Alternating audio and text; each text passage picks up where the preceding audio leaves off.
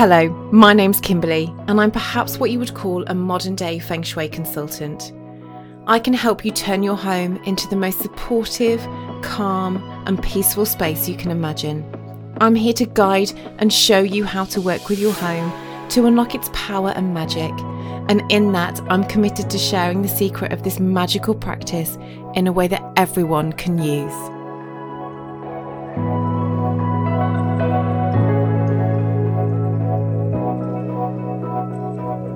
Hello and welcome back to the Feng Shui Flow. Thank you so much for joining me once again.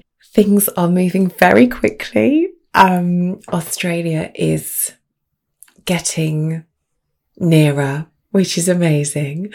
Um, I have decided that before we go, I'm going to finish off and call this season one. I'm going to have an end of season one.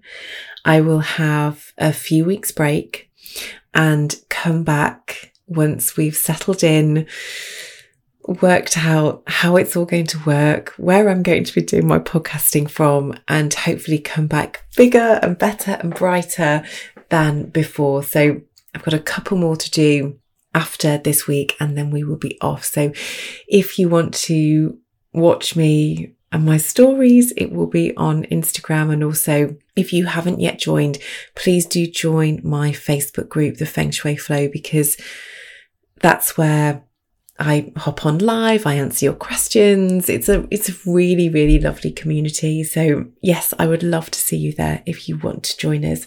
So today I'm going to attempt to talk about gardening. Now, I'm sure my husband will agree with me. I am the worst gardener in the world. In fact, I, it sounds awful. I appreciate it massively, but I don't enjoy doing it one bit. So we very much have, I look after the inside of the house and my husband looks after the outside of the house. So the information I'm giving you today is very much about what I feel you need to do and what I tell my husband that I would like to happen, but I don't do it myself. So if you are green fingered, if you have a garden, no matter how big or small, these feng shui principles are something that you can incorporate into your garden really, really easily. And I think it's there to help create a really serene but also a vibrant outdoor space. So here are some, just some little tips that you can do. And the first thing, and you're not going to be surprised at this, any guesses? Clear the clutter. Decluttering the garden. So this is all of your dead plants, the dead leaves, the you know, anything that's on the ground, any furniture that's broken, any pots that are broken, you know, sometimes we just tend to put things outside so it's out of sight and out of mind, but actually it's still there. And especially if this is in the front of your home, because if you're opening your front door, this energy is going to be coming in and through the back door, you'll still be able to feel it. So make sure that everything in your garden is working. And also, if it's rusty, if you don't like it, you know, would you have it inside of your home? Just because it's outside, it doesn't mean that it deserves a place in your home. So just have a think about that, but just giving it a spring clean outside, making sure that everything that is dead is gone because that energy will be filtering into your home. So the other thing to do is that we look at balancing things and being symmetrical if we can. So just like in the bedroom where we say we want two of everything, especially to incorporate love and romance into the room. So you have, you know, the, the two lamps either side of your bed. If you have pillows, you want two pillows. So, and it's the same in the garden. Having this balanced design and this symmetry is quite important. So arranging plants if you are looking to attract, you know, a family, a community, a partner, having more than one thing arranged together is going to help. Making sure that the pathways are clear and just that it looks that everything works in harmony together. So it's not just disjointed. You've got this lovely flow that goes through your garden. We can still incorporate the five elements into the garden. And this is a really nice thing to think about because it gives you a bit of a plan. So we look at wood, fire, earth, metal, and water. So you can use plants, you can use rocks, little sculptures, add little water features, and this will represent all of the elements. And the way that Feng Shui was brought to life was that in China, they brought in all of the, the top Feng Shui practitioners that were around and they decided to build this perfect town. And the perfect town included water because you needed that for life. It needed wood, it needed fire, it needed earth, and it needed metal. And so these are the things that feng shui principles were built upon. So to bring those into your garden, that is going to bring that harmony together. And I'm going to use an analogy that's just popped in my head. So beware because it's a bit random. But the thing that just came to my head was, you know, it's this recipe.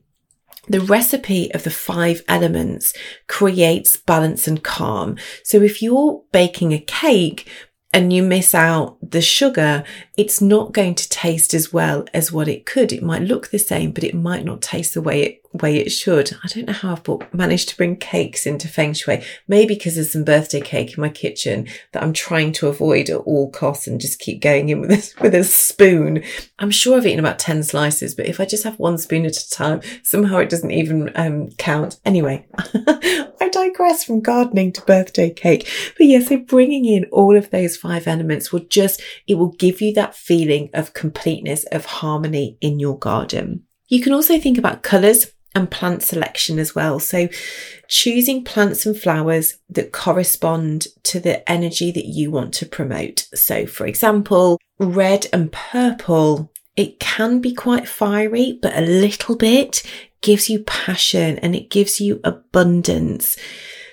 White flowers will bring you calmness and purity. So by just creating this lovely balance of colors will bring that desired energy effect outside of your garden, especially as we're coming into summer that's eventually finally here.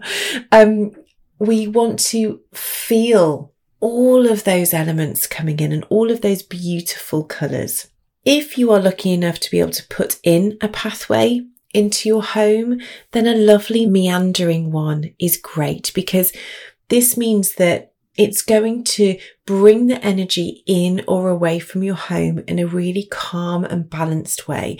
Having straight pathways, you know, if I was to design a home, for example, you would have a meandering pathway rather than a direct pathway. So having it meandering gives you that soft, gentle flow of energy. So that's something that you could put in and avoid, you know, sharp angles. So curved pathways and flowing lines, they just, they're more soothing and they're more inviting. I'd also say put a lovely little focal point in, something that draws your attention, that when you look at it, makes you happy. So it could be a step, a statue. It might be a bench. It could just be a lovely tree. You know, I remember growing up, we had this beautiful willow tree in our garden. And although, you know, from a feng shui point of view, it's probably not the best because the energy from the branches and the leaves go down, but still it was beautiful. It was really calm. I remember used to sitting underneath the willow tree and just being really calm and peaceful. So having something in your garden that creates that focal point will just look beautiful. We also use a lot of natural materials and textures. So using the woods and the stones and bamboo is really great. That's a really lucky plant in feng shui. And these materials, they give you that sense of, of grounding and that way of connecting with nature. You can also incorporate lighting into your garden. And, you know, I've spoken about lighting a lot because it, it's so crucial in feng shui. So we want to make sure that the garden has adequate lighting and especially during the evening, we want to elongate the house. You know, we pay a lot to have gardens and you know to look out from our home. so maybe uplighting the end of your garden if you've got a beautiful tree like if we had that willow tree now i'd love an uplight underneath it just to draw that attention out there and you just want soft warm light so that it creates a, a really cozy and inviting place to be. You know, your garden is essentially another room in your house. So we want to be able to go and enjoy it. With the decluttering, obviously comes maintenance. So just like we clean the windows in the house, just going out and trimming down overgrown plants, removing the dead leaves and and keeping the space clean is really important because that creates that, it's that life energy, that positive energy. And, you know, I always say this, Feng Shui is really individualized and which is why I work with people on a one to one basis because what one person feel is really calming, another person may feel quite edgy. So you enjoy your garden. Put in your garden whatever reflects your personal taste and brings you joy.